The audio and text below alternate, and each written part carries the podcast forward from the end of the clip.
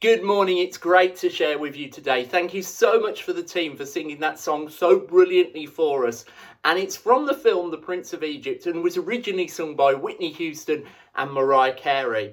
And it's all about the life of Moses, who we will be studying today in our series looking about obedient characters in lockdown. And Moses was a life that straddled big concepts such as faith and miracles. And in this series, some of our speakers will be looking at very specific stories and examples from the characters we look at, and others will cover certain areas of their life. Today, I'm going to do a sweeping overview of Moses and look at lessons for us today. And in some ways, you would say that a lot of Moses' life was lived in a sort of lockdown, where his movements were limited by the circumstances that he was in. And we're going to do that sort of overview first, so we've got the background to who Moses was. And an easy way to think of his life is to divide it roughly into three sections of 40. His life from 0 to 40, from 40 to 80, and 80 to 120. And his life means taken out or drawn forth. Now, a lot of us know the origins of Moses' life, that the Pharaoh at that time was threatened by Hebrew children and ordered the death of any Hebrew male children. Now, what happened was Moses' mum, she tried to get a plan together and she put him in a basket and put him in the River Nile where Pharaoh's daughter found him. Now you might think, oh, that's that's a sad tale, but actually then it was suggested to Pharaoh's daughter that Moses' mum would look after him. So miraculously she nursed the child that she gave up. And then he grew up in Pharaoh's court. And the Prince of Egypt film covers a lot of this. Now, according to the historian Josephus, who thought I would, who I thought I would never actually use when I was discovering him in Bible college, he becomes general of the Egyptian army and leads successfully military, successful military campaigns. So he wasn't just an additional extra in Egyptian high society, but smack bang in the middle of it around the age of, our, of 40, which some of our very esteemed members of congregation have celebrated this year, he flees Egypt to escape punishment for killing an Egyptian slave driver who was beating a Hebrew slave. Moses' journey takes him to Midian, where he works for a man named Jethro, marries Jethro's daughter, but for years and years and years is looking after animals. But then God commissions him through a burning bush to free the children of Israel from their Egyptian slavery. Moses goes back to Egypt with his brother Aaron, who acts as his spokesman, and they confront Pharaoh, excuse my pronunciation here, Rameses the third, and it leads to 10 plagues brought upon Egypt and the killing of the firstborns of Egypt because Pharaoh would not let the people go. The Exodus, which is described in the second book of the Bible, is when the Israelites leave Egypt. Moses then spends the last 40 years of his life serving God and governing the people. He leads them to Mount Sinai, where God gives them the Ten Commandments. But the children of Israel show a lack of faith to enter their inheritance, the promised land, and God judges them unfit to receive this. So they wander in the wilderness for 40 years. Moses dies at the age of 120, and Joshua, is second in command, leads the Israelites into the promised land. Now, during the period of this life, tradition says that Moses wrote the first five books of the Bible, the Pentateuch, Genesis, Exodus, Leviticus, Numbers, and Deuteronomy. we can now breathe. That was the sweeping overview of the life of Moses. And there are so many aspects to the life that it's impossible to sum them up in just one short feature. You all have favourite stories about his life and think, oh, why didn't Phil focus on this? But there's so much juice in his life and experience. We're going to just look at a few thoughts I've had because otherwise we'd be here for days. Like other faithful men and women, Moses had a very close relationship with God. And that is really important. Faith will start with that intimate relationship growing with God. And there are two verses that testify the closeness of Moses to God. So the Lord spoke to Moses face to face as a man speaks to his friend. That's Exodus 33 11. But since then, there has not arisen in Israel a prophet like Moses, who the Lord knew face to face. Deuteronomy 34:10. Now, the cynical amongst us, I'm sure there aren't any actually, but they could say, oh, well, if Moses is supposed to have written these books of the Bible, well, surely he's binging himself up. Well, when you look at biblical scholars, they believe when looking, even if Moses was involved in the writing of these books, that he is so open about the flaws in his character that this probably is a fair reflection. And so, like when God mo- met Moses in the burning bush, God was made known to Moses. But then it's up to us how we respond to that calling. I'm sure loads of us would love a burning bush to tell us what to do. Now, recently, you'll be excited to know one of my family members had a burning bush, but that wasn't because God's speaking to them, as far as I'm aware. It's because they were using a portable weed burner, and a gust of wind swept the flame onto a nearby shrub. So be careful with those weed burners, folks. Uh, so most of us don't get that burning bush experience, but once we understand who God is and answer his calling on our lives, we need to grow that spiritual relationship with him. Jesus commanded in Matthew, you should love the Lord your God with all your heart, with all your soul, and with all your mind. As part of this, God promised Moses his presence. God replied to Moses' prayer, his request for a sign by saying, My presence will go with you, and I will give you rest.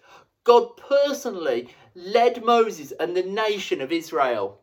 God gave them something much better than just guidance of saying, oh, here's what you need to do. He promised to be their guide. He promised to accompany them, to be with them. And he does that to us, saying he will not leave us and forsake us. In a strange place, what would you prefer? A map or an expert guide? Some of us are a bit stubborn and like adventure probably might say oh, prefer the map. But we know that expert guide with us is much much better. God promises his presence going with us. Now the most important things in our life are not really physical things. They're our spiritual relationship with God. And those will make our life worth living now, most Christians know this, but can find it really difficult to work out in practice, especially in trying situations or in periods of life. Maybe you found lockdown to be one of those. Moses can be an encouragement to us, as he often found it difficult, uh, sometimes to trust God's plan, but he grew in that relationship with God. And even though he struggles, and the end of his life actually ends with him not doing what God said, so not being able to go into the promised land. He's commended in his in the Bible in Hebrews 11 for his faith. And it says in the Bible that faith means being sure of things we hope for and knowing that something is real even if we do not see it. And we might not have physical things to inspire us, such as the parting of Red Seas and Ten Commandments delivered to us on the mountain, but the Bible encourages that we can be people of faith even when we don't see things physically. So let's go on now to look at Moses' character.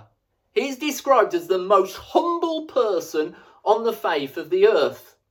Brilliant. That is a very astonishing claim. And in these, these words, these are the characteristics that made him stand out.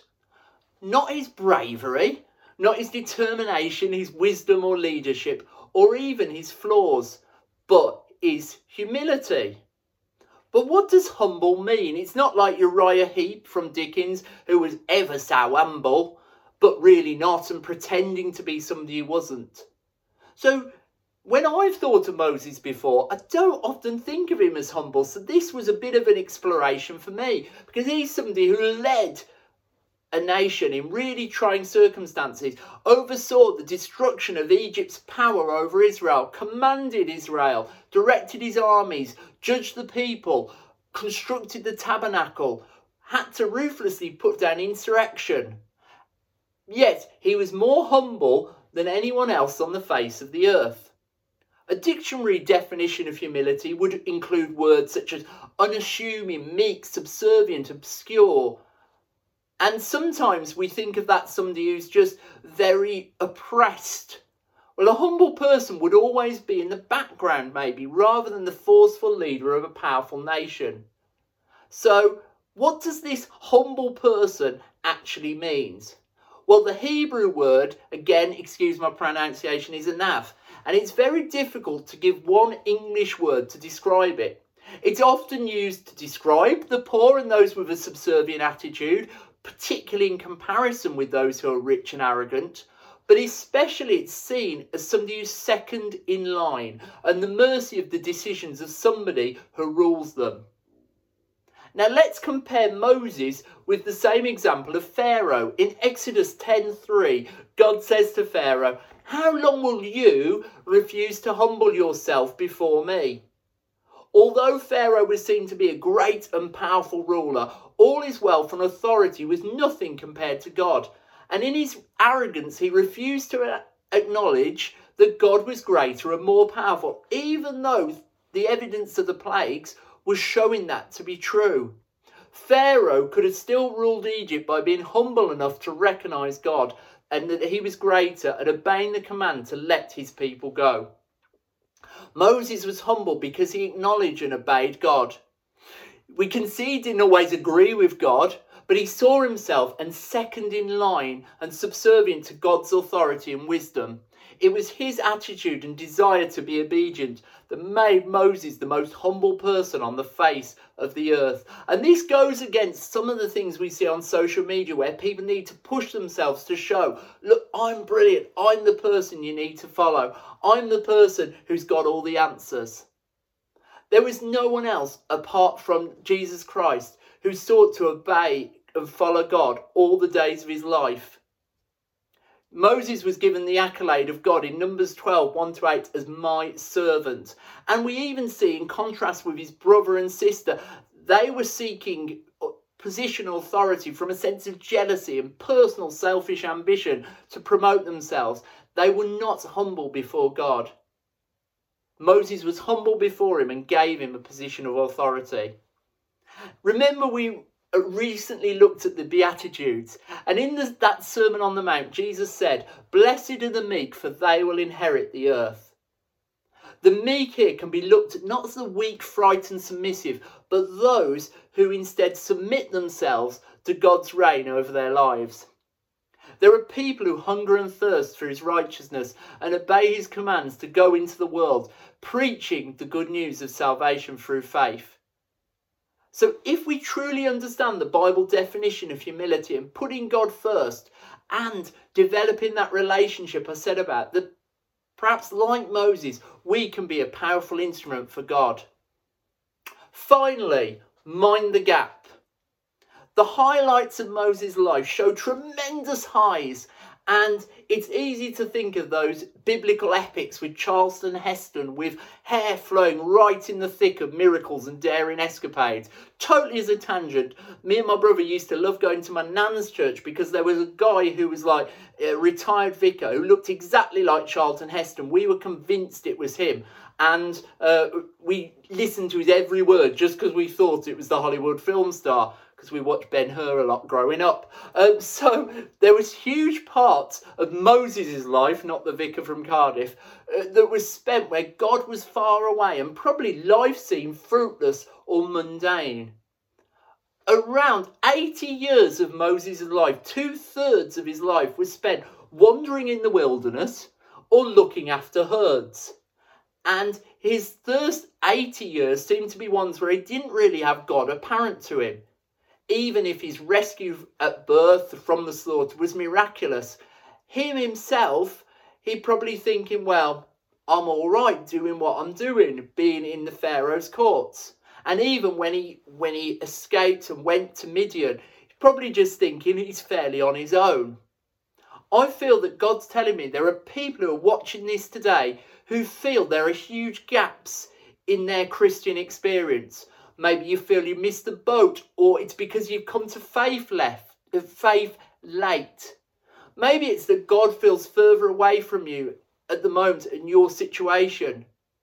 Maybe it's that you're feeling that your race is run, you're too old, too much has happened in your life. Moses' life can be one of encouragement to us all when we're feeling those gaps in our Christian experience. The great relationship I talked about earlier with Moses and God was a long time coming in his life and developed despite Moses struggling with the things God asked him to do, where he tried to talk God out of using him. As a Christian, it's inevitable that you would likely have seasons of your faith, of your life, sorry, where you feel far from God. There are times where you think that Jesus is far away for no reason at all. You feel, find it difficult to pray, or you pray and cry out to God, but it seems that God is deaf because he doesn't answer. You've lost motivation to get into his word, or you read your Bible because it doesn't speak to you. You seek God, but it seems that he's hidden your faith. If you've experienced these situations, I, I'd like to say I don't know a single Christian who hasn't said to me they felt this way at some time. And remember, it can seem, even though you're working like faith, remember we said what faith was earlier, it can seem that God is far away. Moses' life can seem described as one of going from the highs of mountaintop experience, such as receiving the Ten Commandments, but going into the valley straight after where the crowds were doing their own thing, moaning and testing him severely. We may feel different where we go from a valley to a mountaintop experience, but sometimes it can feel that little has actually changed. All that happens, we're on a peak and we feel we can see further in our own eyes one important thing we need to realize is sometimes that our feelings and spirituality of who God is often don't coincide. In times where we can see, can't see God's love and goodness, we can feel nothing. But we need to learn that although the weather changes, people change or feelings change, God remains rock solid, totally true and dependable forever. The words that really showed Moses who God was was I am. And for the Jewish people, that has been a constant, constant source of encouragement that God is the I am, the one overall who is rock solid. And he wants us to learn to trust him rather than trust in our emotions. God won't leave your side even when it feels like he's far away. He wants to assure you that he's with you and he will be. And whatever you're feeling, God is above it all. I encourage you, if you feel those things I said earlier and they apply to you, look at the life of Moses and see how, despite the gaps, God used Moses mightily. I encourage you that despite Moses' life as a murderer and his past, God used him mightily. Despite Moses' struggle with doubt and not understanding what God wanted to do or trying to avoid it, God used him mightily.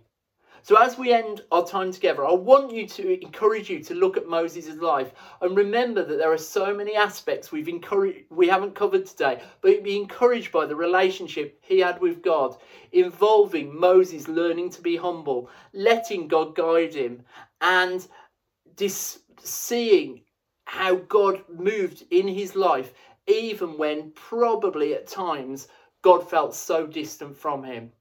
Remember, as a church, you can contact us via Facebook, and there's a slide at the end, even saying uh, a phone number where you can contact if there's things you need to talk through or pray through.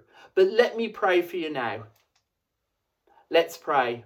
God, we thank you that you are a faithful God who knows our hearts. We pray that you would help us develop our relationship with you and that we would put you in control.